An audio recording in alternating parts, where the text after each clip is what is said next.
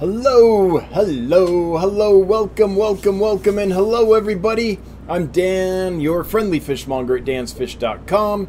Glad you're here with us today. We do this every Wednesday at 7 p.m. Mountain Time. That's 9 Eastern for those that are mountain challenged. And we're going to do our shipping report. We have an amazing giveaway and some cool stuff to talk about. And then we'll get to your questions and comments. That is the docket for the day. So thanks for being here, folks. Thanks for being here. Um, so let's start with the shipping report. Um, it's not good. We had some problems with shipping this week. Um, we lost an Otocinclus. We lost some Corydoras Concolor. We lost uh, a couple plecos as well. So I think this is the last week it's going to be tricky, though. Um, we're to the point now where I don't think from I think next week it'll probably start being warm enough that there's no heat packs needed. This last week there's some spots where it's still cool enough that some heat packs are needed. Most places they're not. But even the ones where they are needed because the nighttime temperatures are low, they can have higher daytime temperatures. So it's that really tricky juggling act of keeping them warm enough during the night and early morning, but not overheating them during the day. This is the hardest time of year to ship fish for me when it's warm enough that it's like, yeah, there's kind of need a heat back here, but uh, but if it's delayed or something, it's to get overheated or whatever. So, no, I don't know for sure um, if that's what happened in these shipments or not, but uh, this time of year that again, we don't have heavy losses or anything, but it, it's tricky this time of year. But again, I think that's it. I think next week we'll be heat pack free, and uh, won't have that issue anymore. So, so that's that's the shipping report. Not as good as usual, but not as bad. What, what is it? Better than most. Not as good as some, or something like that. so for us, not very good, but but if you look at the statistics, still pretty good. Um, with that, I want to do a. I want to talk about the giveaway first, I think. So, the giveaway is pretty cool. It's for six Miyuki rice fish. That's a Japanese rice fish. These are the Yokihi strain. And I want to show you how to find the store. Um, Ed's Aquatic Exotics is donating these as a way to kick off the opening of his store on Get Gills. So I want to show you a little bit kind of how to navigate Get Gills to get there for those that might be new. So if you go to getgills.com, here's the homepage. This is where you land. To find a specific store, you just click here on stores. And in this case, we scroll down to Ed. Here we go, Ed's Aquatic Exotics. Click on it. Now you can see the store, see the items that are available. So Here's some of the rice fish. There's a few cichlids and things. Um, this is the one I'm excited about. Xenotoca doederi from San Marcos. These are a Goodeid, um, very endangered, and very colorful. So the Goodeids, in case you don't know, are a group of, of live bearing, for the most part, fish down mostly in, in Mexico and highly endangered. They come from very, very... Uh, contained habitats, right? They don't they aren't widespread. It's like one river maybe or, or one part or one spring or something like that. So they they're really endangered from habitat destruction and things like that. So anytime we can keep a, a Goodeid in our aquariums and breed it and raise it and keep it going, that's like insurance. So we don't lose the organism in the event that their habitat isn't completely wiped out, which is, you know, not unlikely in for a lot of cases with this group of fish. Not only is this an endangered fish and a really cool Goodeid, but it's one of the most colorful of all the Goodeids, in my opinion. They, they are truly spectacular. So, um, some cool fish here um, at Ed's um, Aquatics Exotics. Ed's Aquatic Exotics. Let me get that right. So, uh, thanks, Ed, for providing the giveaway for tonight's stream those six fish. If you would like to enter into the giveaway, have a chance to win, it's hashtag Go Ed Go exclamation mark. No spaces. Hashtag G O E D G O with an explanation ex- explanation. I'm going to explain you. Exclamation point at the end. Um, no spaces. Caps don't matter. So, thanks again, Ed. Um, yeah, I, I see folks putting it in and doing it right. So, excellent. Okay. Very, very, very exciting stuff going on here. I'm thrilled to announce that we're finally moving fish over to the new fish warehouse. It's been up and running and stable for a while, and uh, at least the soft water system. So we're packing up all the fish from here and taking them over, and it feels good. it feels awesome to finally get that up and running and see some fish in the tanks in quantity and uh, see the dream kind of come to fruition. So very busy. I'm kind of exhausted. It's been a long few days. You can tell there hasn't been time to shave. It's been it's been you know a no shave schedule, but uh, really thrilled to be at the point where we're finally getting fish over in the fish warehouse after all this time. For anyone that's gone through construction, there's lots of delays, and especially during the COVID and everything, lots of delays with manufacturing, getting parts, getting things put together. But we're finally there, so it's awesome. Um, the creek system is not finalized yet. All the pieces for the micro bubble remover have arrived, and that unit will be installed next week, they tell me. So the 13th, Monday, they should be in there getting that up and running. So right now we're running on the soft water system. Um, once that micro bubble remover is installed, then we can bring in the hard water as well. So it's pretty cool. I love being in a facility where I have two types of water. One has 12 to 21 parts per million calcium carbonate hardness. The other has 300 parts per million calcium carbonate hardness. So we have the whole range. Super soft to super, super duper hard. Like Goliad Farms, I, I was uh, watching the uh, presentation Goliad Farms did for Aquarium Co op, and they have really hard water, and it's 280 parts per million calcium carbonate. Ours is even harder at 300.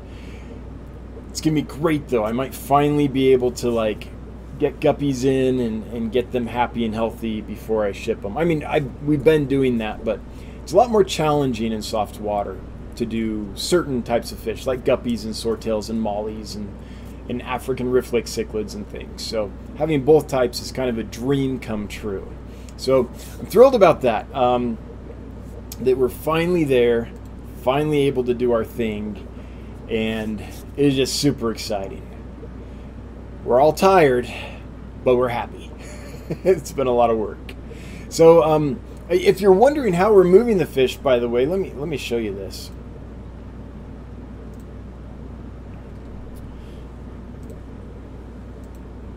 So, we just take these five gallon buckets here, right? Put a, a couple inches of, oh, I've got a, I'm on the wrong screen. Put a, uh, couple inches of water in the bottom, put the fish in here, and then we just throw one of these on top, is a lid, more or less. The weather's super nice, so we can throw them in the back of the truck and just mosey our way slowly and carefully over to the warehouse and it's it's not a long trip. It's less than a mile away, so it works pretty well. So that's how we move them. We bought 30 of these big buckets, and we're just uh, taking a bunch of fish over at a time. So that feels good. It feels good to finally, finally be able to do that. One other bit of good news from a completely different part of my life, so this will be very brief and we'll be right back to fish, is We've been getting great reviews on the musical. Uh, for those that don't know, I've been in enter- entertainment most of my life, and um, I, I, helped uh, revive and, and, relaunch and develop a musical uh, recently at the theater festival that I ran. And the musical is called Romeo and Bernadette. And we've been getting reviews in, and they've been great. But the one that counts, the, the show's running in New York right now.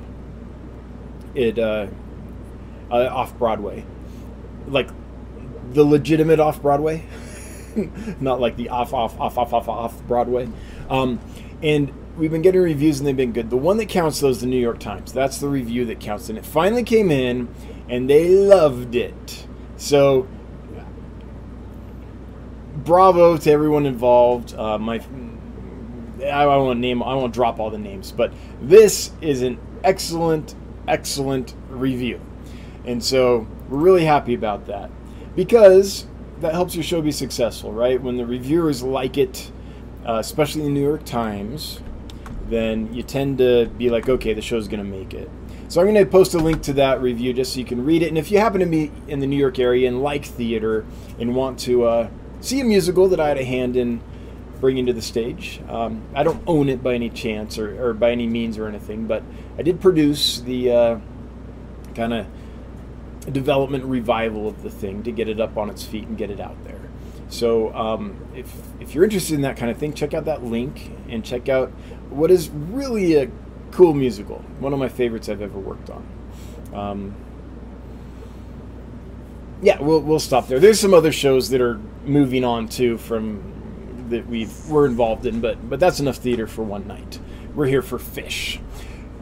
Last thing is we have some fish that will be posted for sale pretty soon. So let me just share those with you. Normally, I would list these today, but we're so busy moving everything over to the warehouse and stuff that I couldn't get them up today. And I, the, the honest truth is, I don't know exactly when I'll get them listed for sale. I'll do my best though to, to make sure it's not forever before I do that. I'm, I'm hoping by the end of this week, but we've got a ton of work to do to get all those fish moved to the warehouse. So bear with me if it's it's longer. But it, there's just a few things. Um, the first is the silver hatchet fish. And these actually I know I won't list this week. Hatchet fish I always give an extra week or so, sometimes a month, uh, just because they take longer to settle in. So these are here. They, they're looking good. I probably won't list them this week though, just because I don't want you to have problems in shipping. Uh, we did get some more of these amazing, you know, splash tetras. The beautiful red markings on them, really nice fish. We got some Characidium in. I think it's the zebra. I don't know the exact species. I can't guarantee the exact species yet. But it has very strong banding on it. Even stronger than this, maybe. But this is a, a this looks like a full-grown adult, and ours are, are fairly small at this size. But anyway, really neat darter tetra, Characidium. Um, still trying to figure out the exact species, and I don't know if we'll be able to ever know the exact species, but darter tetra. More of the coral red pencilfish, the uh, mortenthaleri, and they look great. I, I found a great supplier for these guys that sends us good ones with good color and they're healthy, and we don't lose any. It's amazing. So, um, if you've had trouble with these in the past, I guarantee these will do well for you. We 100% refund or reship or take care of you if anything goes wrong. I do not, I think this is a true statement. I think it's a true statement that we have not lost any of these that we've brought in from this supplier ever. And I don't think any of our customers have lost any either. Not that I know of, anyway. I think that's a true statement. That's that's how good they are. So if you've struggled with this fish, um, give us a try. We're not the cheapest. Um, the way we do business is not to be the cheapest; is to be the ones that you can buy fish from that actually live and thrive long term. Now I know we had a shipping report earlier today where there were three species that we had some trouble with, um, where people had some losses. So it's not always 100%, but we do business a different way. We really do all the processes and procedures and the entire way we're set up, the entire reason we're in business is to do things differently so the fish will thrive for you long term. And so, because of that, there's a lot of extra expense on our end.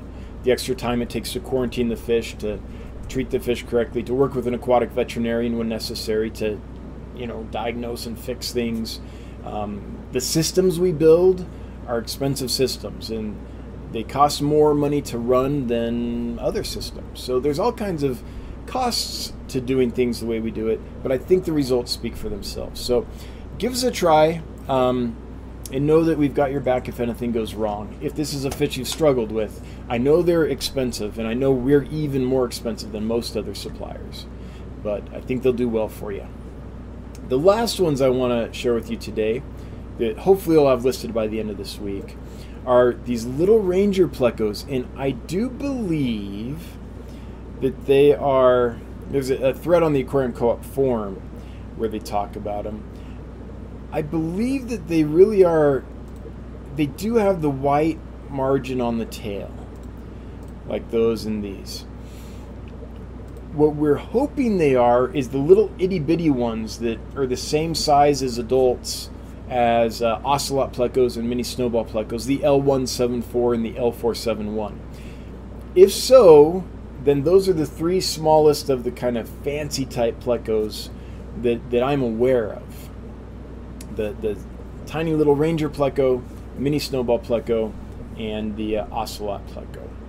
So I don't know for sure if that's what they are, but I think that's what they are. That's what I tried to get, and I think that's what I got. So I don't have any like pleco experts in town that can come over and you know take a look and know the exact difference between the different kinds, but they they look exactly like this to me. These these little guys. So anyway, that's what we're trying to get. Can't guarantee it though until they've you know had time to grow, but they all came in the right size and they look right to me but I haven't had them before. So just know that. um, so that is what is going on in our neck of the woods. We have a decent, now that we're moving into the warehouse and have more room to get things in, we have a decent sized import coming in um, on Monday. That'll be stuff out of Colombia. We have a very large shipment coming in a week after that. And then we have another very large shipment coming in end of this month or beginning of next month. So we're rocking and rolling. We're getting that place filled up, and uh, we can't wait to share it with you guys. I'm trying to make videos, but just as you can imagine, moving an entire fish operation from one location to another. It's demanding on your time and your physical stamina and all that, so doing our best. I was able to get a quick video today of some um, Aequidens metae, the yellow um, Acara, who have been looking great for a few weeks. They're settling in, they're all feeling frisky, and today they spawned, so I had to take a picture, a, a video of that. But I know videos have been few and far between, but just bear with me. It's been it's been a grind, but not the kind of grind that you don't want to do. I don't know. It's been a fun grind and it will continue to be a grind for a little bit while we're you know getting in there up and running. That's just how a startup is. Anyway with that i want to thank my moderators for being here and doing what they do to make the chat work every week. Thanks so much. Um, and i want to get to your questions and comments. I know i missed some super chats though. I saw one from beck come in. Oh beck shoot Let's see here. I don't know of any way I can see that. Beck, I saw that you you had a, a comment um, about your peat puffers, but that's as far as I got. I didn't read the whole thing because I wanted to get through the uh, top of the hour type stuff before I did that. So I'm sorry I missed it. Um, but thank you for the super chat please don't feel like you need to do another one. If you just leave a comment below repeating what you said, um, I'll look for it. And I also missed a couple others. Let's see here. Stephen P. 2003 Aquatics, hello to you. Hello. Stephen, I don't know if you know this, but you and I share a birthday, my brother. Carol Cox. I'm trying to read Carol Cox's other handle name. Keerball? the white rice fish I bought from you are doing super well in an outdoor tub and I have quite a few fry. Beautiful fish. I'm glad to hear it, Carol. That's excellent news. If you get so many babies raised up, you don't know what to do with them, let me know. I'm in the market. Kelly Foreman, five gallon bucket fund for moving fish to the new warehouse. Thank you. We could use that because when you buy five gallon buckets from Home Depot in quantity and you get the, the, the final price at checkout, it's like, geez, I just spent that much on buckets? it does add up. Um, let's see if I'm. I can't see. I can see Alexander. Hey, Alexander. Alexander Engelhart doing what Alexander Engelhart does. Thank you, my friend. Really appreciate you. And I hope you're doing well. Um, hope you're doing well, my friend. Let's see here. Bex, sorry I can't see yours. Let me scroll down real quick to the very bottom to see if. Um, I know Bex lurks and works and all that, so might not even be hearing this right now. Uh, moderators, if Bex does uh, leave a comment repeating what she said in her super chat, um, would you pull it to my attention just so I. Because I'm curious, she was talking about how the puffers did that I sent her, and I want to know. Plus, she threw money at me, and I totally can't even respond, so. Ginger Grace, congratulations to all involved in the theater production. I'm happy you're getting more pencil fish. They are gorgeous, and I want more. Thank you, Ginger.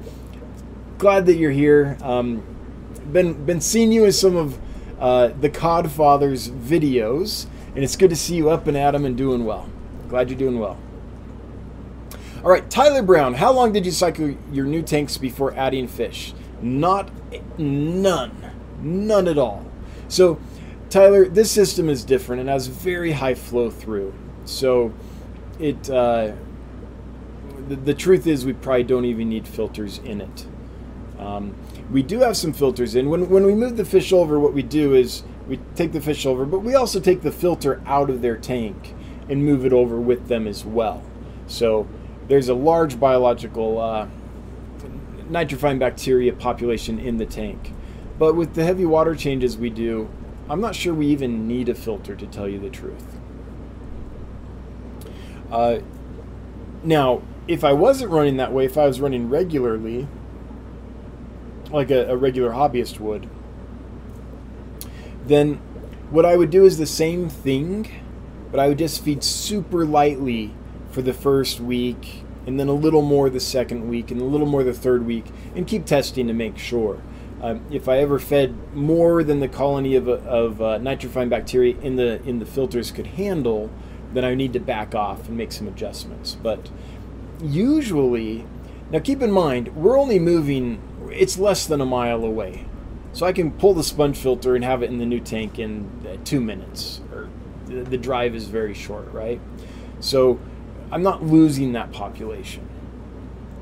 Also, the water is the same. Like they, they aren't going through a shock or anything. So um, that's how I would do it if I wasn't doing such high flow. Right? Light feeding at first with an already established filter on a new tank. Orange cones. When you are really tired, you turn into a bristlenose pleco. That's right. If I could puff out my, can I do it?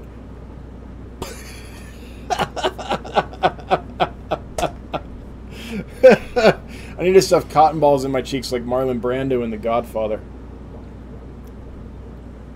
Tamara Sorois. I'm glad you got more CPDs in stock. They're tank bred too, right? Oh yeah, the CPDs are bred and raised by the one and only Rick May, who's a hobbyist just like you and I, but raises raises amazing fish, and he drives them up and hand delivers them to me.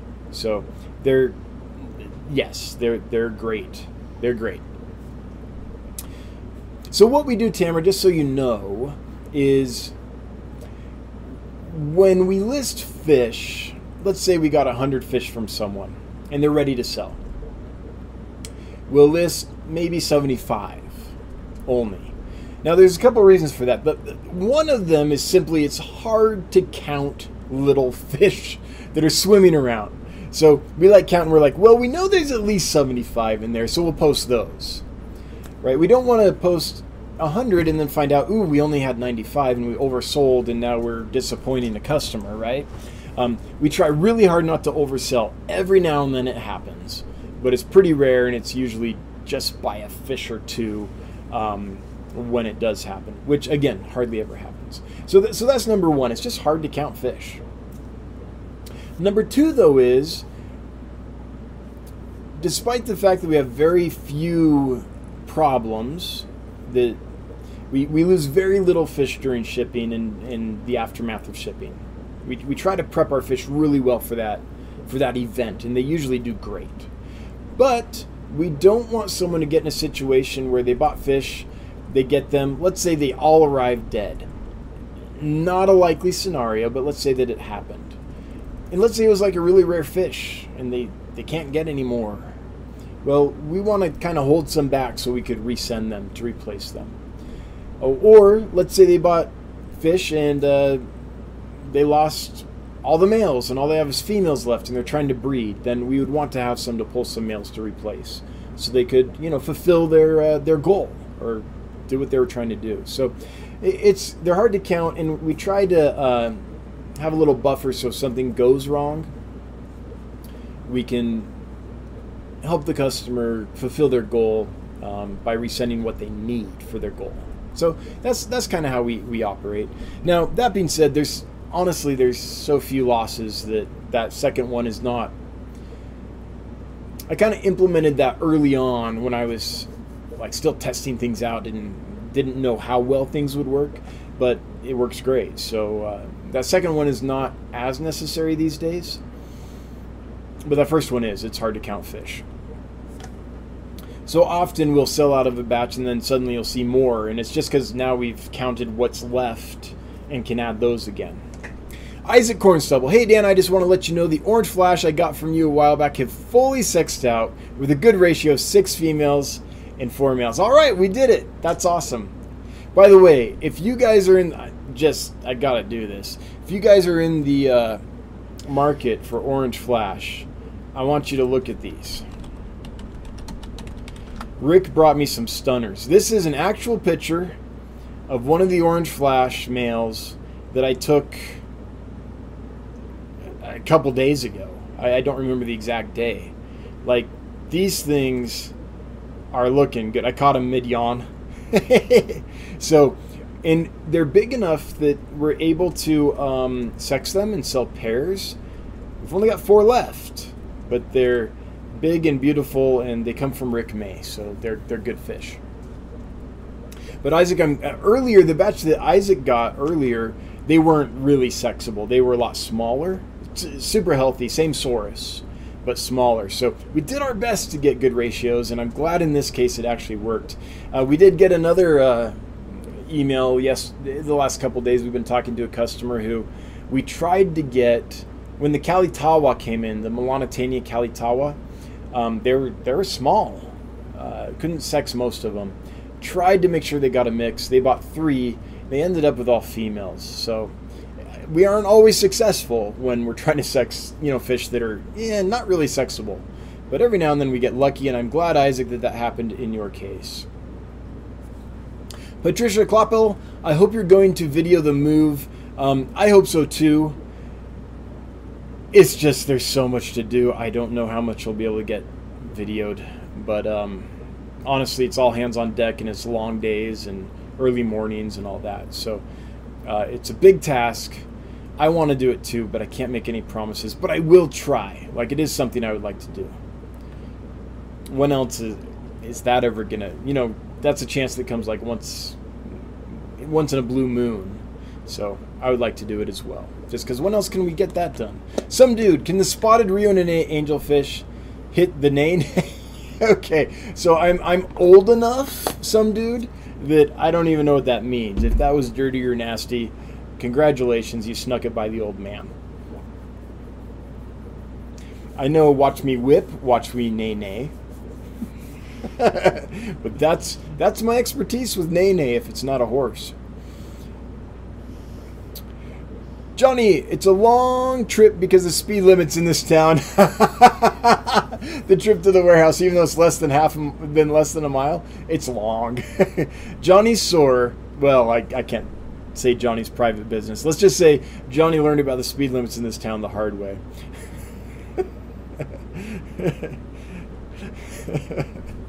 Bunny Viper, congrats on both your play and your warehouse. You're very deserving. Um, we all learn so much from you and enjoy watching you grow. It's nice to go along for the ride. Thanks for being you. Well, I've tried being other people and it didn't work out well, so you're welcome.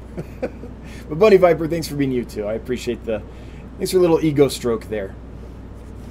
Orange Cones, I had no issues with the silver hatchets I got from you two years ago, I think, but always worry about them because they always look skinny. Yeah, that, that's just what happens when your keel bone is like, you know, as long as your spine in your hatchet fish. Absolutely. They are just a slender fish. Now, when they eat, though, you can see when they really eat, you can tell. Like, they get a bulge.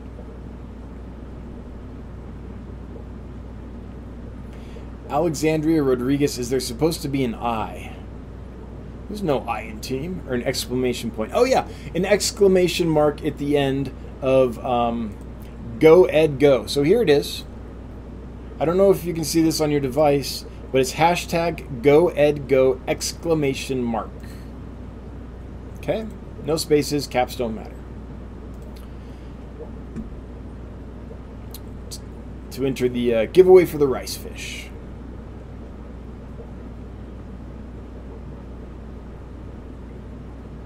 Yeah, I'm seeing people seem to be entering it correctly. Greg Van Fleet, there's no exclamation point on the end of yours, though. You've probably been told that 10 times by the mods. They're really good at that. Okay, Bunny Viper, can you what can you tell me about the coral red pencil fish? Would you mind? Thank you. I don't mind at all. So, if you've kept uh, Nannostomus beckfordi, the beckfordi pencil fish that's commonly available, it's pretty much the same, I, I think. Um, honestly, they're not difficult. It's like keeping a tetra, more or less. Now, something about them is they do display a lot, and the males do spar frequently. So, I would recommend getting a group if you can to kind of spread that aggression out cichlid style. It's not like they're a super aggressive fish, but they will spar. I don't have problems because I, I have groups of them, and, and I also keep quite a few plants in the tanks and things like that. But um, even the beckfordi pencil fish, the males will spar and things, and and you kind of want to give them room to chill out and get away from each other, or line of sight blocks and things. That being said, I think you could be successful with all the pencil fish I've ever tried without that. But I think it's just less stressful for them if they can get away if they needed to. But what they tend to do is get together, do the sparring thing, kind of wrestle a little bit, hassle each other, and then after a few seconds they just stop, and it's like, oh, that they forget that happened. Like it's not it's not like cichlids or something. But besides that, there's really not much to say. They're hardy, they're easy to keep, they eat everything. They're great community fish. They don't bother other fish. Um, at least not that I've ever seen. So, yeah, think of a beckfordi pencil fish more or less, I would say. Maybe just a tiny bit more attitude, but but not much. Yeah. They stay small, so that's a bonus. Like I would like to tell you like more about how to care for them and things, but they literally are simple. So Killers Aquatics and Exotics throwing down a Pippi Longstocking. Thank you to the Godfather Bob. You know I love a good Pippi cheerleader super sticker. and then Ed's following it up, bringing the pain with the fox cat, punching me in the face with a fox cat. Chattanooga Ed, I'm glad you're here. I'm glad you're doing well. Been seeing you in some of the Codfather videos too. must uh, football season must be over because the the beard looks normal. Well, I don't know, abnormal for you, I suppose. Alexandria Rodriguez, what would be your top choices for summer tub fish in Central Florida? I think my top summer tub fish is probably the uh, Miyuki rice fish. It's uh, Medaka, Japanese rice fish. The Miyukis I like because they glow from the top. They literally look like neon from the top. Rice fish can take extremes in, in hot and cold temperatures. They're very hardy. They're small. They're not as likely to jump as a lot of other candidates, although they still can. And uh, yeah, just because you can see them, they look really nice from the top down. And uh, yeah, that would be my top choice, I think. But whatever it is, Alexandria, there's lots of fish that can thrive in tubs, but that you'll never see. So whatever it is, just make sure it's a color that you're going to be able to look down in the tub or the pond or what have you and enjoy it. Like white clouds are great, but you can't see them very well. But the golden white cloud you can see pretty darn good. Good. Paradise fish are good, but you can't see them very well. But the albino paradise fish you can see really well in a tub. It shows up. So something to think about when you're uh, deciding what to put out there. But my top choice, Miyuki Medaka rice fish. New Mexico Aquatics. Do you know many varieties of rice fish? I have some dark colored with some pink on their pectoral fins, and I don't know what kind of rice fish they are. I lost the name. Well, if it's got a little pinkish on the pectoral fins, then my guess is you probably have, uh, well, one of the common names is the Daisy's rice fish. Let's see if we got this right. It's Oryzias uh.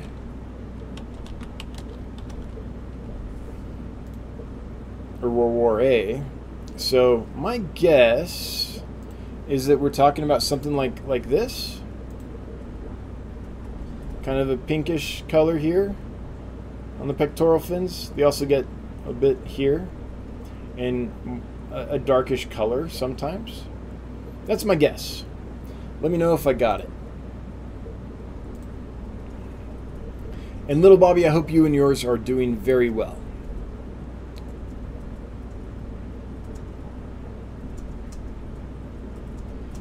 Ira, oh, Ira, I was about to read your comment and chat jumped. Hang on, let me scroll up here and see if I can find your comment. Ira Nelson and dot dot dot.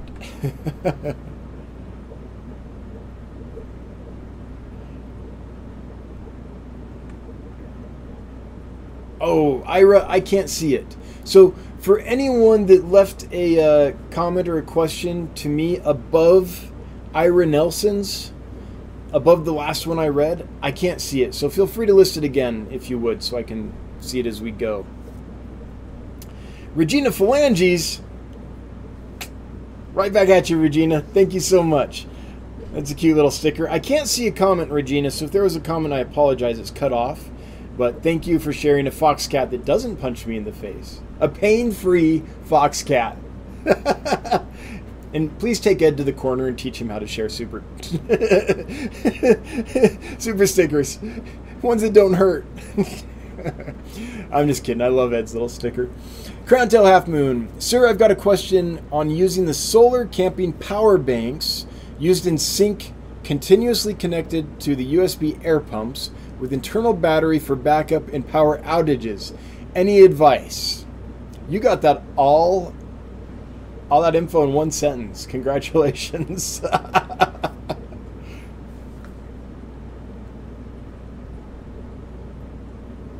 I mean, Crown Tail Half Moon, I am not super familiar with solar camping power banks, but if you can plug a USB air pump into it and it holds power, then yeah, it's basically like a big battery for your USB air pump. Sounds like it would work to me. I don't know details, but it sounds like you have a power source and a pump, and that a power source that can be recharged because it's solar during an outage. So it sounds solid to me, but I'm not an expert on solar camping power banks. But yeah, I, I like that plan from from what's popping in my head when I read it.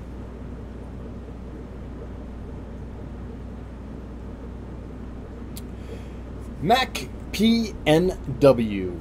I've recently gotten a group of Betta cochinae. Congratulations, one of the coolest little bettas around. Five total, I think. At least one is female. Would that male to female ratio do well long term together in a 20 long or separate them between tanks? In a 20 long, I think you're fine.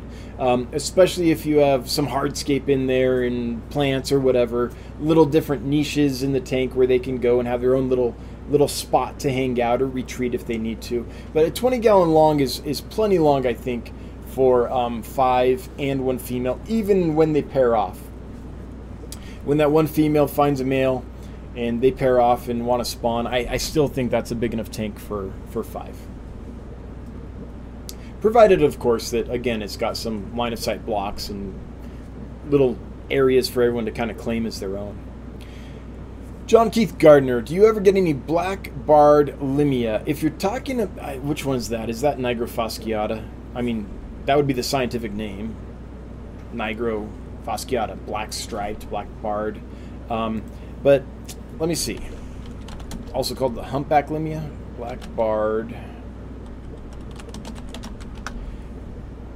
Yeah, so we're talking about the same fish here. So this is Limia nigrofasciata, um, the black barred limia. And I I do like that fish. For several years, I had a large breeding colony of them, and they were one of my best sellers. Uh, I could not keep up with demand. So I don't have that group anymore, unfortunately. But yes, I hope to bring them in again for sure. But I don't know when I'll find another group at a good price. They're not super common. I mean, in the hobby, they're around. You can find them. Let's see if there's any, real quick. Let's take a field trip to get gills.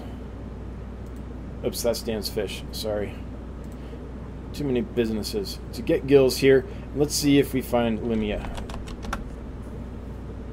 No, no one has any on Get Gills right now. Um, but they are one that you can find uh, in the hobby. I would recommend selectaquatics.com. Let me get you that link.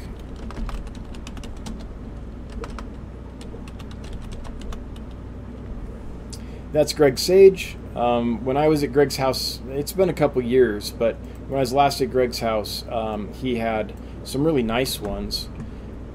So let me just post that link here and you can see if Greg's got any. Besides that, I, I don't know. They do pop up from time to time, though. Swamp Thing, hey, good to hear from you. I'm still not settled in my new house on a Florida lake, but I'm already working on building a system inspired by yours, taking constant water from the lake, returning to the ground so much easier. I, I, I hope it works for you. I'm interested to hear about it and see pictures and stuff. That sounds cool. Yeah. Um, and I can't wait to see how mine works long term. It's still you know, it's it's just still early days, but I think it's going to work really great. But yay, glad to hear it. I mean, anytime you can get fish constant fresh water, that's that's half the battle right there. So, sounds good. By the way, Swamp Thing, I don't know if you got it, but I sent you an email a few days ago. Um, if you get a chance to check your inbox. Patricia Kloppel, it was just an idea. Oh, what was the idea? Oh, Patricia, my, my mind can't remember what we were talking about earlier. I'm sorry, my brain can't keep up. But thanks for the comment. And uh, I, I remember talking about what was it that we were talking about with Patricia? Jeez. I have camera brain right now, Patricia. I'm sorry. Some dude hit the Nae Nae is a hip hop song. It was just a pun, I said. The music video is this for the song isn't inappropriate. Oh, okay, yeah, I just don't know what nene means in hip hop culture. To me, it's like a pony. yeah, I wasn't worried about it, some dude. I was, I was trying to be humorous uh, when I was talking about sneaking one by the old man. All right. Leo 209 Aquatic. So the price for the Orange Flash is for a pair or for each fish in the best size tank. Yeah, the price for the orange flash that we have right now at dansfish.com is per pair. Um, we never like sell fish per pair and then charge you by individual fish. That'd just be weird. Actually, it's one of the things I hate most about on the industry side. Well, no, there's lots of things I hate more, but something that's kind of annoying on the industry side is anytime they have pairs for sale, they still price them as individual fish, and it's like just if you're selling them as pair, give me the pair price, right? so, um, yeah. So best size tank for a pair of those. I mean, you could breed a, a pair of those long term in a 10 gallon tank if it was. Uh, the issue you can have with the and most other cichlids is if they don't get along or if one thinks the other ate the babies, you know, they might go aggro and beat each other up. And the, the male can beat up the female, but the female can beat up the male too. Like um, sometimes they'll straight up kill each other. So the a 10 gallon tank is plenty of room, and many, many Apistos breeder, breeders breed in 10 gallon tanks. But I can't stress enough how important it's going to be to have places of refuge. A thick thicket of Java moss that covers a quarter of the tank, or a whole bunch of little rock work with caves and stuff, or you know something like that, so that if one does go aggro on the other, um, they can hopefully get away and you can separate them before someone dies. Um, now, I'm not saying that always happens or even mostly happens, but it does happen with the pistos. So, if the reason I'm going, I'm saying this is because the 10 gallon is usually successful, but the larger tank you have, the least likely that is to happen because the more space there is and they can get away from each other. So, yeah. I say 10 foot tank minimum. Not really, but you know what I mean. It's just the smaller the tank, the higher the risk of aggression. Tamara Sorois. I feel, Tamara, like I say your your last name uh, different every time. hope I'm getting it right, and if not, I hope I do one day. Do you know when you'll be getting more Otocinclus? The ones I got from you were great. I need more in another tank. Yes, so I have a group of Otocinclus right now. Um, we had a couple losses, nothing heavy, and they still look good and they're eating great, but we had a couple losses. And so when that happens, I just hold on to them longer. I, I don't like selling fish, even though there's only a couple losses. What I don't know is, is that a random thing where, like, you know, you get a thousand people together, a couple of them are going to be mortally, mortally ill? that's not the right way to put that, but very ill, right? Um, just that's just statistics. So when I have a couple losses, I don't know if it's like, oh, those fish were just super old or had a stroke or something in in the population's healthy, but there were a couple fish in there that just died um, and would have died no matter what. Like, I, is that the case? Or when one or two die, is that like, ooh, something's starting in there? Um, and this is just the beginnings of it, and it's going to get worse. So I don't know that early on. So what I do is I remove them from sale, and we observe them uh, for. It depends. It can be a week. It can be two weeks. It could be a few months. It just depends on how the fish are doing. Until we're confident that it's not something that is spreading or the start of a, a real problem.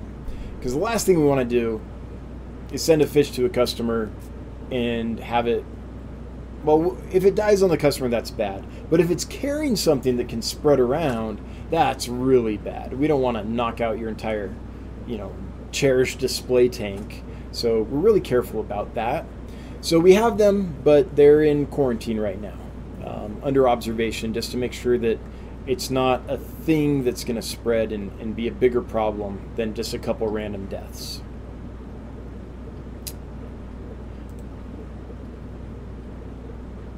Okay, Mountaintop Puffer Keeper. Hey, hope you're doing well, Matthew. Puffer update. B-Day gift to myself. Aren't those the best kind? That always reminds me of the Emperor's New Groove when uh, Emperor Kuzco's like, I'm going to build this amusement park. It's my birthday gift to myself. I'm so happy. it's just a funny line. That movie tickles me. Birthday gift to myself. Added second batch of four hairy puffers. Awesome. Two inches for a breeding project with the original three in my colony. Palustris project going great. Five Murrius puffers growing out. Oh, that's beautiful. Murrius are great. I have a Saurus, and I'm flirting with the idea of bringing some in, but what are those retail? 1500 I, I can't remember. I just know they're expensive. But yeah, I do like Murrius a lot. Great to hear from you. I'm glad it's going well. Oh, you're the puffer whisperer, man.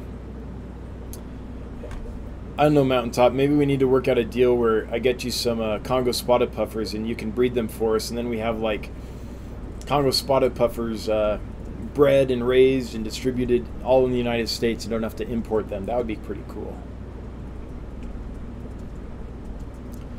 And I have some coming in that are big. I have some Congo spotted puffers coming in that are, uh, I think they're three and a half inches. They're going to be big boys. Well, hopefully some girls too. Okay, chat jumps. So I'm scrolling up like crazy, trying to uh, find where it jumped to. Here we go. Okay, I found it. There we are. Rockin' fish. With gas prices going way up, will your shipping prices be going up? Oh, kind of. Um, okay. Shipping prices have been going up constantly for quite a while. We've been eating that cost. Um, and it's significant. It's it's very significant. Each box we ship, we lose too much money on.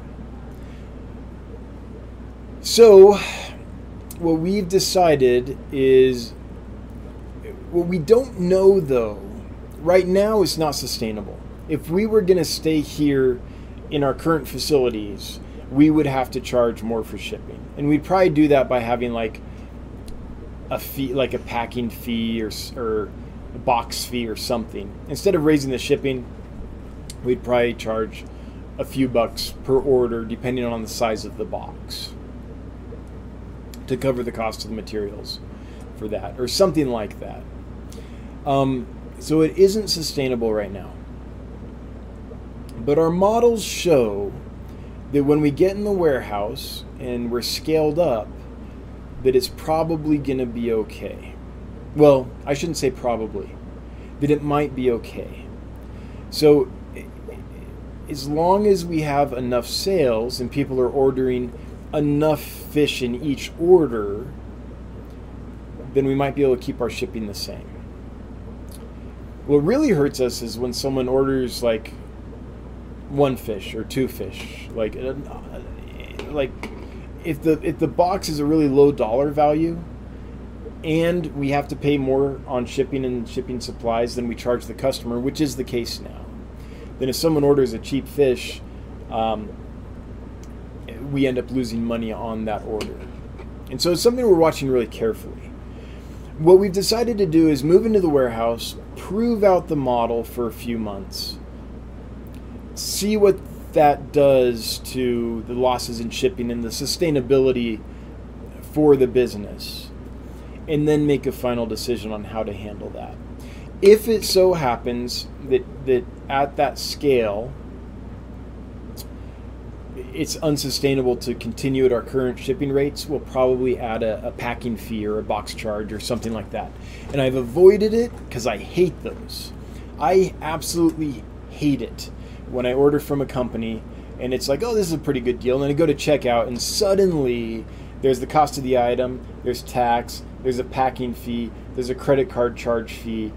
I'm just like, well, I, I was buying this because I thought it was a good deal, but now it isn't. So I went through all this, and usually I get a little irked and just close it out and go buy it from somewhere else.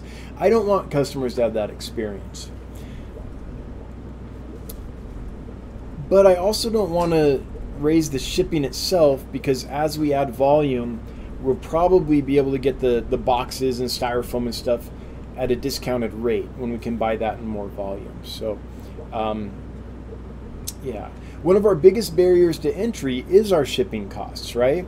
If, if you want to buy fish, because we only ship next day, we don't do priority. Like, if I was shipping priority, I could ship, I could probably charge like 15 bucks for shipping, something like that large boxes, you know, 17.99, somewhere in that range. But what we've decided is to only do what's best for the fish. And to us, being in the bag and in the box less time is better for the fish. It's just less time being stressed out, less time in a bag full of ammonia. You know, all those things that happen during shipping. It's less exposure to the naughty stuff, to the bad stuff. So we've decided to only ship overnight. So that being the case, it's a barrier to entry when someone wants to buy fish and the the lowest shipping cost we have is you know twenty nine ninety nine, you know, thirty bucks. So we understand that. So I'm really hesitant to raise the shipping cost itself because if you want to buy from us and it's like the lowest shipping cost is I don't know thirty nine ninety nine, um, then it's like a huge barrier to entry. So we've got to figure out how to how to do that in order for the company to be sustainable long term but we don't know that how to best handle that until we get the data um, from operating in the warehouse and know exactly what the margins are in other places, um, how much energy cost is there. We, we have a pretty darn good idea of that now, but there's there's we just need to see the machine work in real time, um, not in real time, but in the real world instead of just on paper to make the determination to best handle that. But yes, shipping is very high now, and it's driving up the cost not just of us shipping to you, but also of us acquiring fish. Um, something folks don't realize or don't take into account is that the air cargo fees alone on a box of fish to, to import a box of fish might be 400 bucks um, depending on where in the world you're bringing them in from I was I was wanting to bring in an order from Taiwan recently and just think shipping was almost $400 a box I kill I still could have done it but there was other places that were more cost efficient, so I just went with them. What that means is there are some fish, species from Taiwan I really wanted to bring in. There's some neat Rhinogobius species. There's some different varieties of rice fish. Um, so I really wanted to do it, but when I'm doing the order, I have to do I have to take into account what the market will bear and if we can sell them in a way that won't hurt the business, right? Each each species we bring in has to pay its own rent and make it so we don't go out of business. So, um, so when I crunch all those numbers, I take all that into account, and so it really does uh, affect things. And everywhere's gone up for sure. All the freight's gone up, um, and that's just one of the costs when you bring stuff in. There's all the inspections, there's taxes, there's uh, customs, there's there's lots of things. So, but yeah, shipping is uh, going up for sure, and it's it's raising prices all around at every every sector of the aquarium fish industry for sure. Just like every other industry. Like, I don't know of an industry doesn't that doesn't require goods to be moved or services to be moved, right? Um, and so, anytime energy prices go up, it, it just raises everything. Now, we don't like it. We're buffering our customers from that now. And once we get the data, we'll know how to handle that and we'll make a decision on what we need to do. Ira Nelson, can you tell me about neon swordtails and rubber lipped plecos? Just got them in a fish bundle from a friend getting out of the hobby. Um, so the swordtails, uh, if you've kept any other kind of swordtail before, they're, they're pretty much the same. Um, I would call swordtails they're pretty much like a platy with a little more attitude. So uh, the males can spar a lot. If you only have like, let's say you have a tank and you have some females and you only have two males, one of the males is, is likely to get dominated. But if you have a large group of several males and several females, that won't be as much of a problem. If you only have a male swordtail in your tank and there's no females or anything, he'll harass the other fish because he wants to breed so bad. He's got an itch he can't scratch, and so he'll try to breed the other fish. And your rosy barb is going to be like, "What is going on?" like, I've literally seen male swordtails try to breed with rosy barbs, and and many other species of fish too. So I'd never keep a lone male in a community tank. Um, I would always keep several females to one male or several females to several males. But besides that, they're hardy, they're easy. Um, I don't think there's anything like in particular to of note besides that about swordtails. As far as rubber lip plecos, I don't have a lot of experience with rubber lip plecos. I've worked in stores that sold them and things, but I personally have never kept that species long term. So I wouldn't know what to tell you there. They do stay stay smaller, so that's good. But someone here, um, if you've kept rubber nose plecos successfully long term, would you chime in and direct a comment to Ira Nelson to help Ira out? Because that's not something I feel uh, qualified to talk about in detail, just because it's not a species I'm very familiar with. Patricia Kloppel, I got to go. If my name gets drawn, give it to someone else. Hubby needs the computer. All right. Thanks, Patricia, for being here. And hubby, enjoy playing World of Warcraft. That's my guess.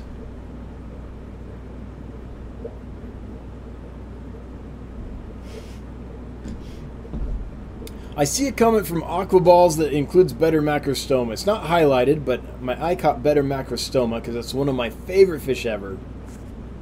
I just got a pair of betta macrostoma, male female. We're fighting. I separated the male. What's the best way to pair and breed them? I would say the best way to do better at macrostoma is let them find each other gradually and make the decisions. So, large tank and lots of cover. That's what I would do. Um, in an ideal situation, it would be a, a large tank, maybe like a, a four foot or six foot long tank. I'm talking ideals here, so you know I, I get that you might have to make adjustments, but I would have at the edge of the tank a space and then a large clump of java moss that pretty much went all the way up the water column. Then I'd have another space and then a large clump of java moss that pretty much covered the entire water column. And I'd do that so there's three or four spaces, well, four or five if you could, and what you end up with there is a situation where you've got everyone can get away from each other until they want to be together. So one is likely to choose one space and kind of hang out there most of the time. One is likely to choose a different space and hang out there once most of the time. And then every once in a while they'll explore the rest of the tank. They can they'll swim through the Java moss, right? They'll they'll find a way. There'll be little pathways and stuff. Um, so that allows them to find each other and get away from each other and find each other and get away from each other and find each other and stay with each other when they finally want to stay with each other.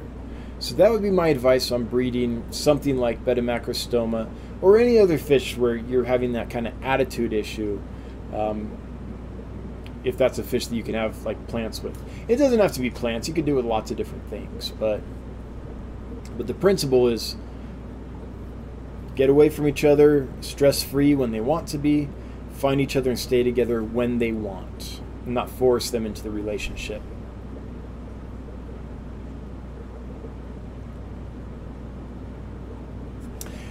Ginger Graves, another super chat, Ginger. Thank you. Wow. Thanks, Ginger. We appreciate it. Always appreciated, never required, but it does make my wife super happy when money falls out of the computer screen. You did a great job showing off the orange flash of pistos. I just bought two pairs to improve the genetics in mine. Awesome. I, I think you'll be happy. And I think, what are we selling them for? 29 Like 30 bucks a pair? I, I think that's a steal for a pair of Apistos. So good on you. Especially of like the healthy Rick strain.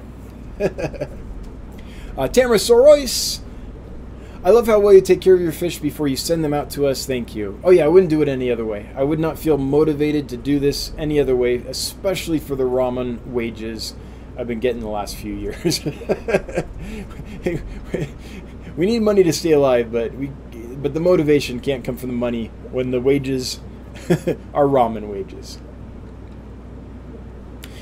Mountaintop Puffer Keeper, Congos, spotted Congos, you say? I would certainly be interested in giving them a shot. All right. Uh, would you mind shooting me an email? Uh, you know my email address, and uh, and we'll go from there. Might might be able to set something up. I'd love to be able to get hobbyist bred and raised Congo spotted puffers in the USA. And I I know you've got the puffer breeding skills, so I think we got a shot. Johnsworth, WRT. Again, old man, don't know the lingo. Cheap fish. Could you do a minimum order quantity on cheaper fish to help with that one fish ordering cost eating? Okay, I don't know what WRT means, so I don't know Chonsworth. Oh, yeah, so on the minimum order thing, uh, I don't want to do that. The reason is, let's say someone has a tank and they have space for like one more fish in the tank and then it will be full. Well, I don't want to make it so that customer can't order from us just because they need that. What I want to happen in that case is the customer order from us, even though we might lose money because they're only ordering one fish. Let's say it's not an expensive fish. We might lose money, but they're going to have such a good experience that the next time they need fish, they'll think of us first. So it's kind of like a lost leader thing. And then hopefully the next time they need fish, they need more than one, and that order is profitable for us. So, um, I've thought of doing this though. I, I, I mean, it's it's it's a it's a worthy thought for sure. It's it's logical. I've thought of doing things like when I sell Corydoras, minimum group of like six. Even though I mean the best Cory groups are like twenty or more, but minimum group of six, so that you don't end up with a lone Cory all stressed out. But I often have people that already have a group of species of Corys and they're just trying to fill it out. And they're like, I just need two more. I've already got eight, right? And I don't want to be like, no, you can't buy them from me. You have to buy six. So I, I'm trying to, I guess I'm trying to help people do what they want to get done. And if that means they want a school of 12 Corys and they've already got 10 and uh, so they only order two from us, that's fine. Even though six would be logical because they want to be in groups. So there's, I mean, to list them as six would be logical because you're like, they want to be in groups, we'll only sell them in groups. But it doesn't work for everybody. So we're trying to be flexible. But I hear you, Chonsworth. Um, I don't know what RU, WRT means, but I, I, understand what your comment is. Um,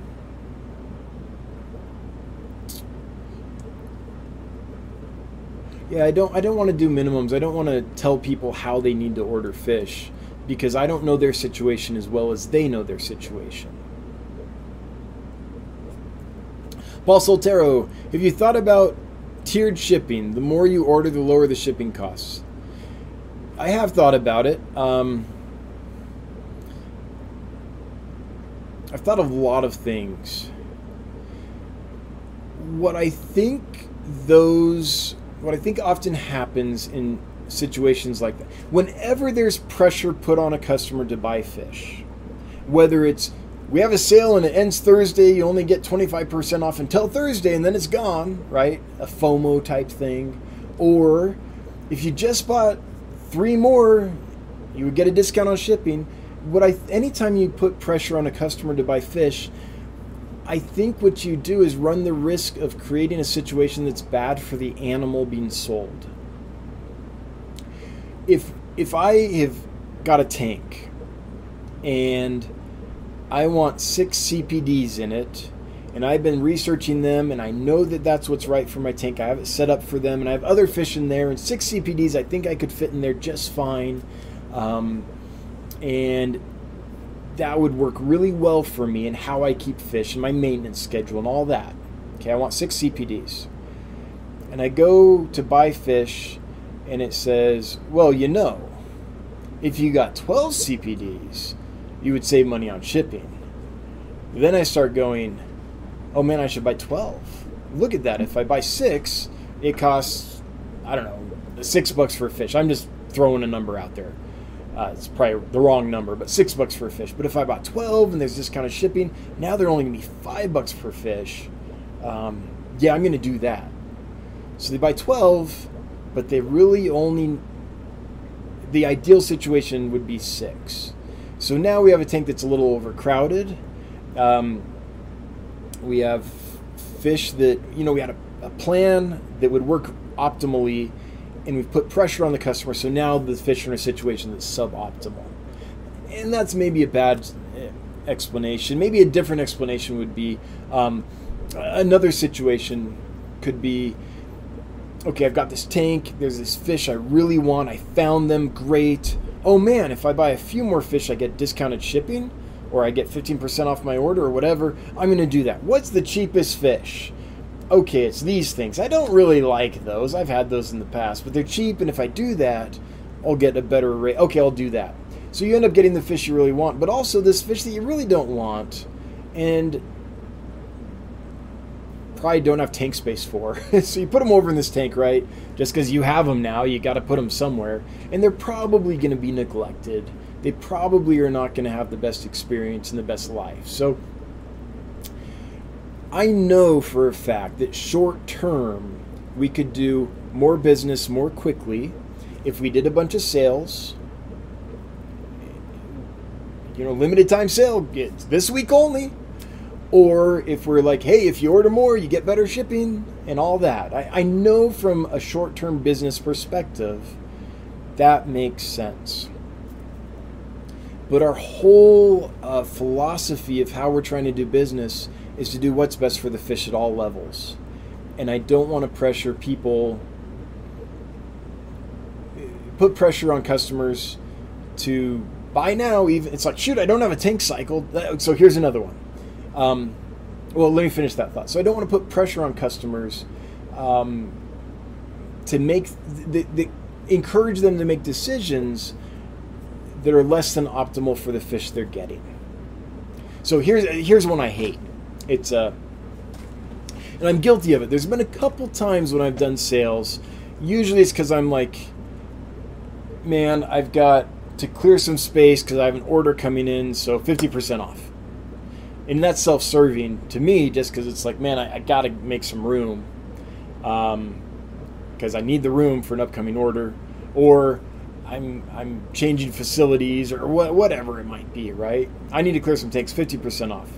Well, great, you get a good deal, but then pe- people end up in, in, in by Friday only, right? So if I did a 50% off sale, and I was like, it ends Friday. I know for a fact there would be people who would be like, dude, 50% off? I've been wanting this Pleco forever. I can't afford it, but it's 50% off. I can afford it now. Rush out, find a cheap aquarium, set it up, and get the fish. Well, the tank isn't cycled, the environment is not properly set up. It's just a rush thing, right? What are the odds that that fish is going to have a good, healthy experience when it first gets there? A lot less than it would be if someone had set up the tank, done things you know, got it seasoned, done the research, and purposely ordered the fish when they were ready, as opposed to me saying, "Hey, it's fifty percent off," and kind of causing the incentive for them to buy it now, whether they're ready or not. So that's why I don't do fish sales.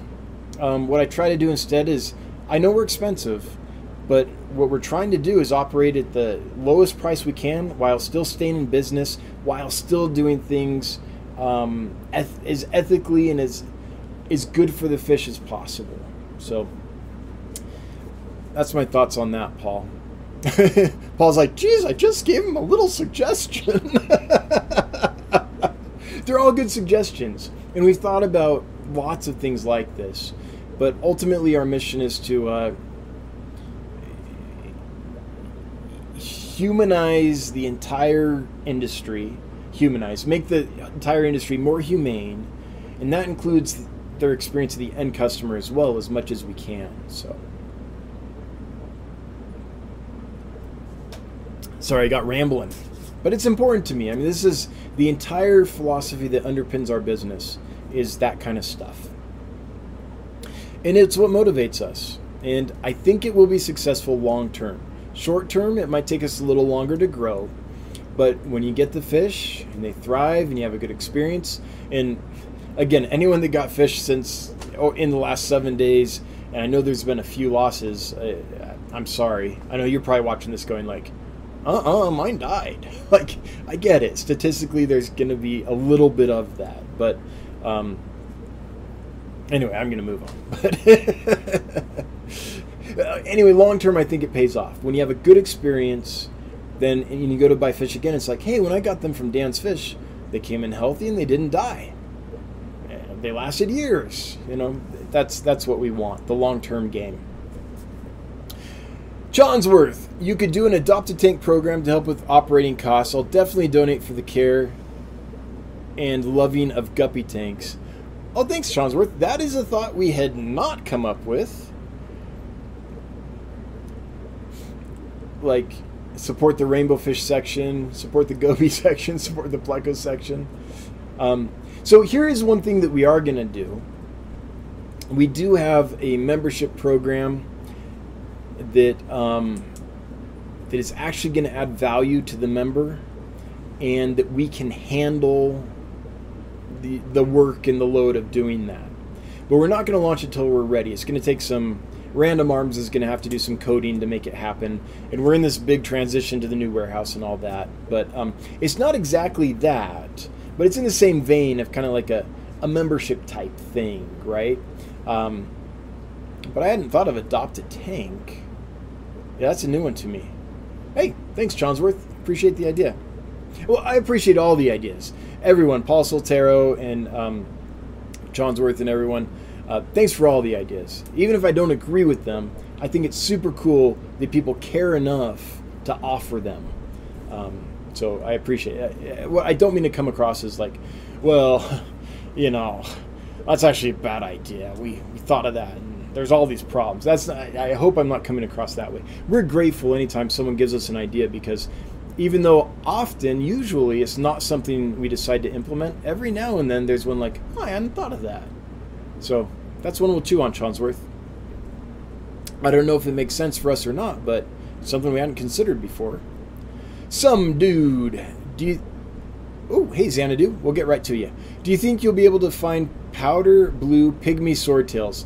Um, okay, so some dude, I need the scientific name on these. I, I know what you're talking about, I think but there's several species of wild type swordtails that are kind of the, the, the smaller ones. Um, is this one of the ones that does not have a tail?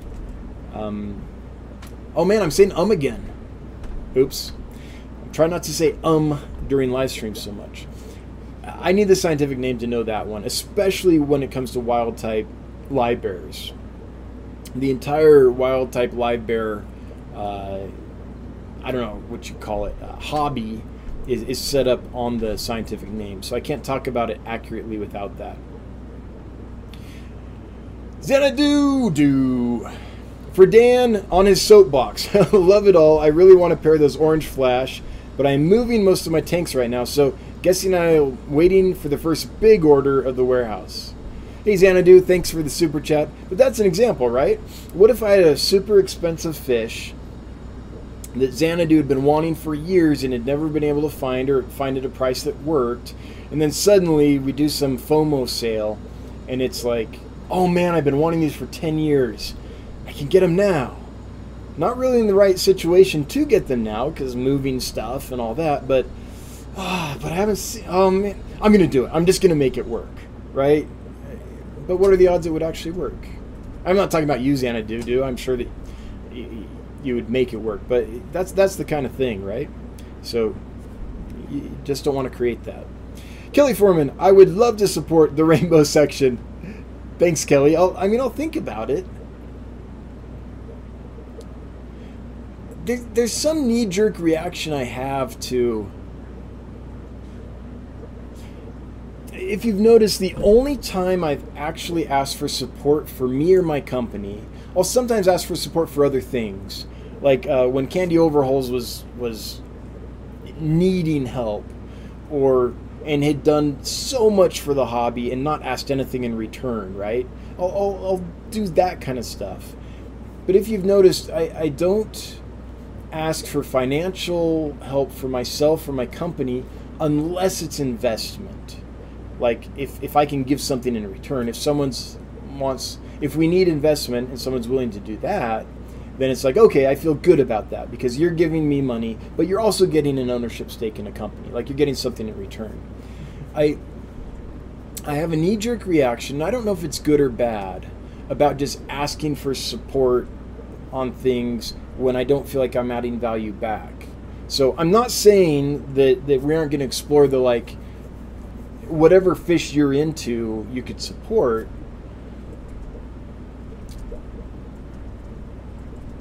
But what would you get in return?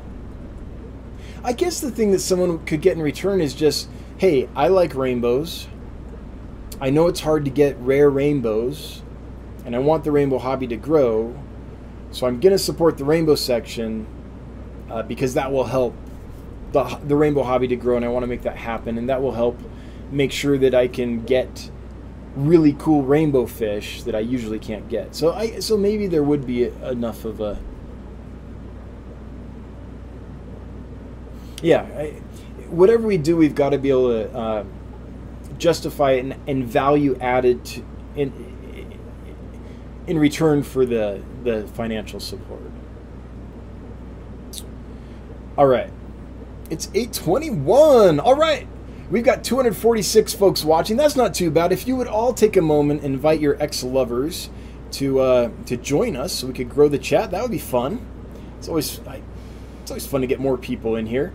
And uh, what's got oh, nine minutes to the giveaway. All right, we'll get there. Chonsworth, WRT with regard to. Thank you, Chonsworth. See, I show my age so much. I'm like, WRT, don't know. Don't know the name. What's the name? Um, that makes sense with regard to. Thanks for clarifying that, because, like I said, I I didn't think I was old, but then I'm realizing like there's things I just don't know that the kids these days know. And I just use the term kids these days, so I must be old. Regina Philandes for the Rainbow Fish Collection. Hey, thanks, Regina. I appreciate it. thanks so much.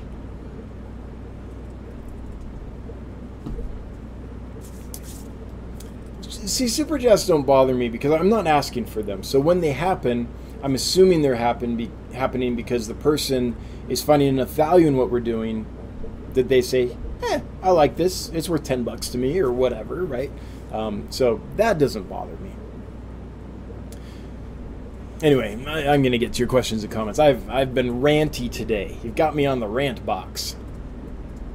See, the next one I think is Mountaintop Puffer Keeper. Yes. Mountaintop Puffer Keeper. My macrostoma story. Male's head fits into the female's mouth. I had to knit them out to separate. We were all traumatized. I separated them with egg crate diffuser. She jumped it on day three. Then they bred. Holy cow! so first she goes all praying mantis on him and tries to eat him. then she's like, "Never mind. I like the dude." Jumps over the divider and breeds. I'm not going to make a comment about women. I'm not going to make a joke about women. oh wow, what a story. Yeah. I mean, that's. I guess that's an example, though, of why I would say uh, that that kind of thing where you separate space, separate space, separate space, and they can kind of be in there, but only when they want to be together. Um, hopefully, makes sense. That divide when they want, get together when they want.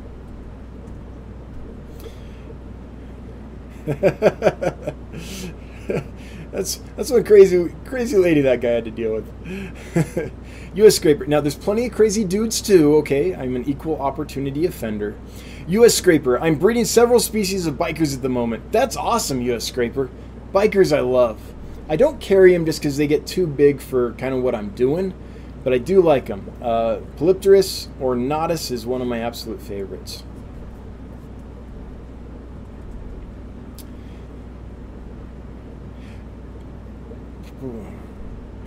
we'll have to have a, a, theme song for the Rainbow Collection. It'll be called The Rainbow Connection. we'll hire Kermit the Frog to sing it. Brandon, is it another. Okay, I've got time for this, yes. Is it another for a clown killie to kill a female? Is it another? I'm, I'm guessing you're asking, is it normal for a clown killie to kill a female? I had one male and three females. No, clown killies are not super aggressive, especially if you have some floating plants and floating cover that that should not happen. Now, if they're in a bare tank and it's small and no one can get away from each other, then uh, then perhaps. But I'd be very surprised to see that. You always, though, with with killies, want to have some cover, so they can get away from each other if they want. They're not super aggressive, but if the male's over amorous and is just trying to breed the female all the time, and she can't get away out of his line of sight, she's never going to get a break. Like that's not a good life. Swamp Thing, putting the fish first is indeed revolutionary, in my opinion, the future of keeping animals of every type.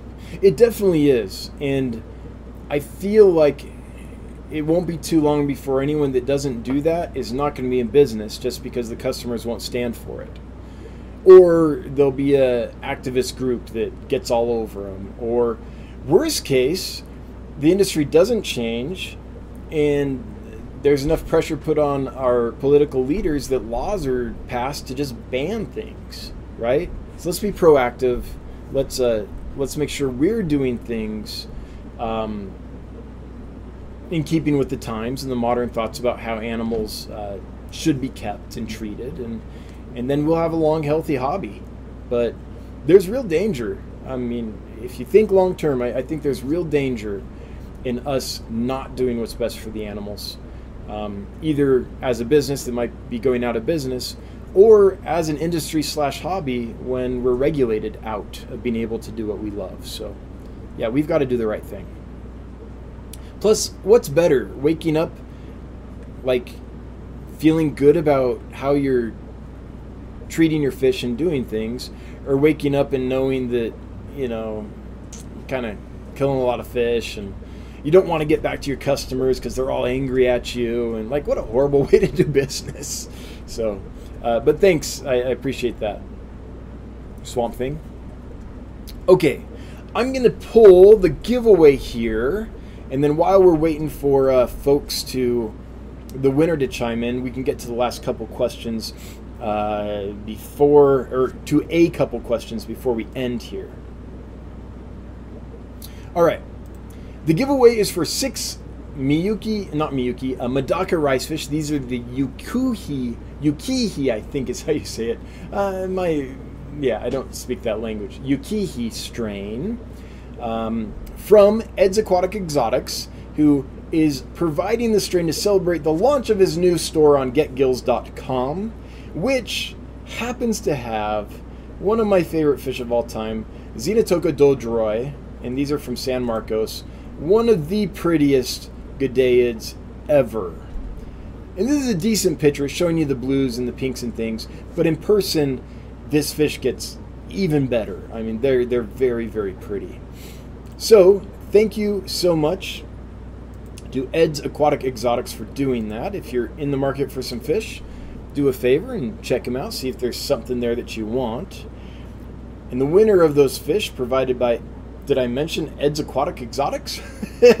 is Foxy's Fishes. Hey, Foxy, congratulations. While we're waiting for Foxy, we'll get to some other questions and comments.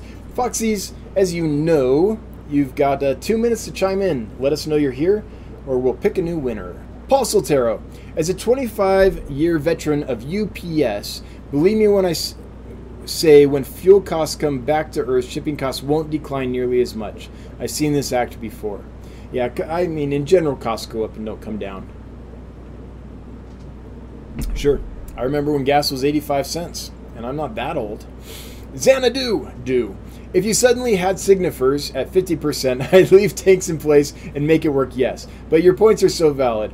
Why I'm always going to buy from you first. Hey, thanks, Xanadu. And so we do have lots of customers that I think that's true. I think we are the first point where they check um, when they buy fish. And that's what I say in the long term, I think this is the play. Um, there's something about doing lip service and there's something about doing actual service. And long term, I think actual service wins. Foxy's Fishes, I'm here. Yay! Thank you. Hey, thank you for playing. Glad you're here. And um, yeah, send us an email. Hello at dansfish.com. That's H E L L O at dansfish.com, And we'll get you sent over to Ed's Aquatic Exotics so you guys can figure out the shipping details. Um, and by the way, Xanadudu, I did order um, some Pseudomugil signifers because I knew you wanted them, and they are in the order that should be arriving end of June, early July. So, you know, sometimes we order fish and they don't show up in the order. Fingers crossed they actually show up and, and, and do good. And that's time. All right, we are we're out of time, so we're to shut it down. I want to thank my moderators for being here and doing what they do every week. This stream would be a lot worse if they didn't come and generously volunteer their time to make this happen. So thank you, thank you, thank you. We appreciate it. Um, everyone that threw money at us, thanks for the super chats. Always appreciated, never required. But we are a little startup. We're, the, we're a little engine that could. And so at this stage of business, every bit helps. And, and I mean that. Every bit helps. Everyone left a question or comment. Thanks for making this lively and participating. If I didn't get to your question or comment, I'm sorry. Sometimes we run out of time. Sometimes chat jumps. I never purposely ignore a question or comment unless it's your 50th question or comment of the stream, then I want to give other people some more time. But in general, I try to get to them all. Sometimes I just miss some. Um, everyone lurking, all hail the Lurker Nation. Everyone watching the replay, hello from the past. And everyone listening to the podcast, thanks for listening, and thanks to Michael Mellier for making that happen. We'll be back next Wednesday, same bat time, same bat channel. Until then, I hope you're doing well. I've got a bunch of fish to move to a warehouse. I'm super excited about that. So I'll tell you how that goes. Until then, have a good one. Thanks, and bye bye.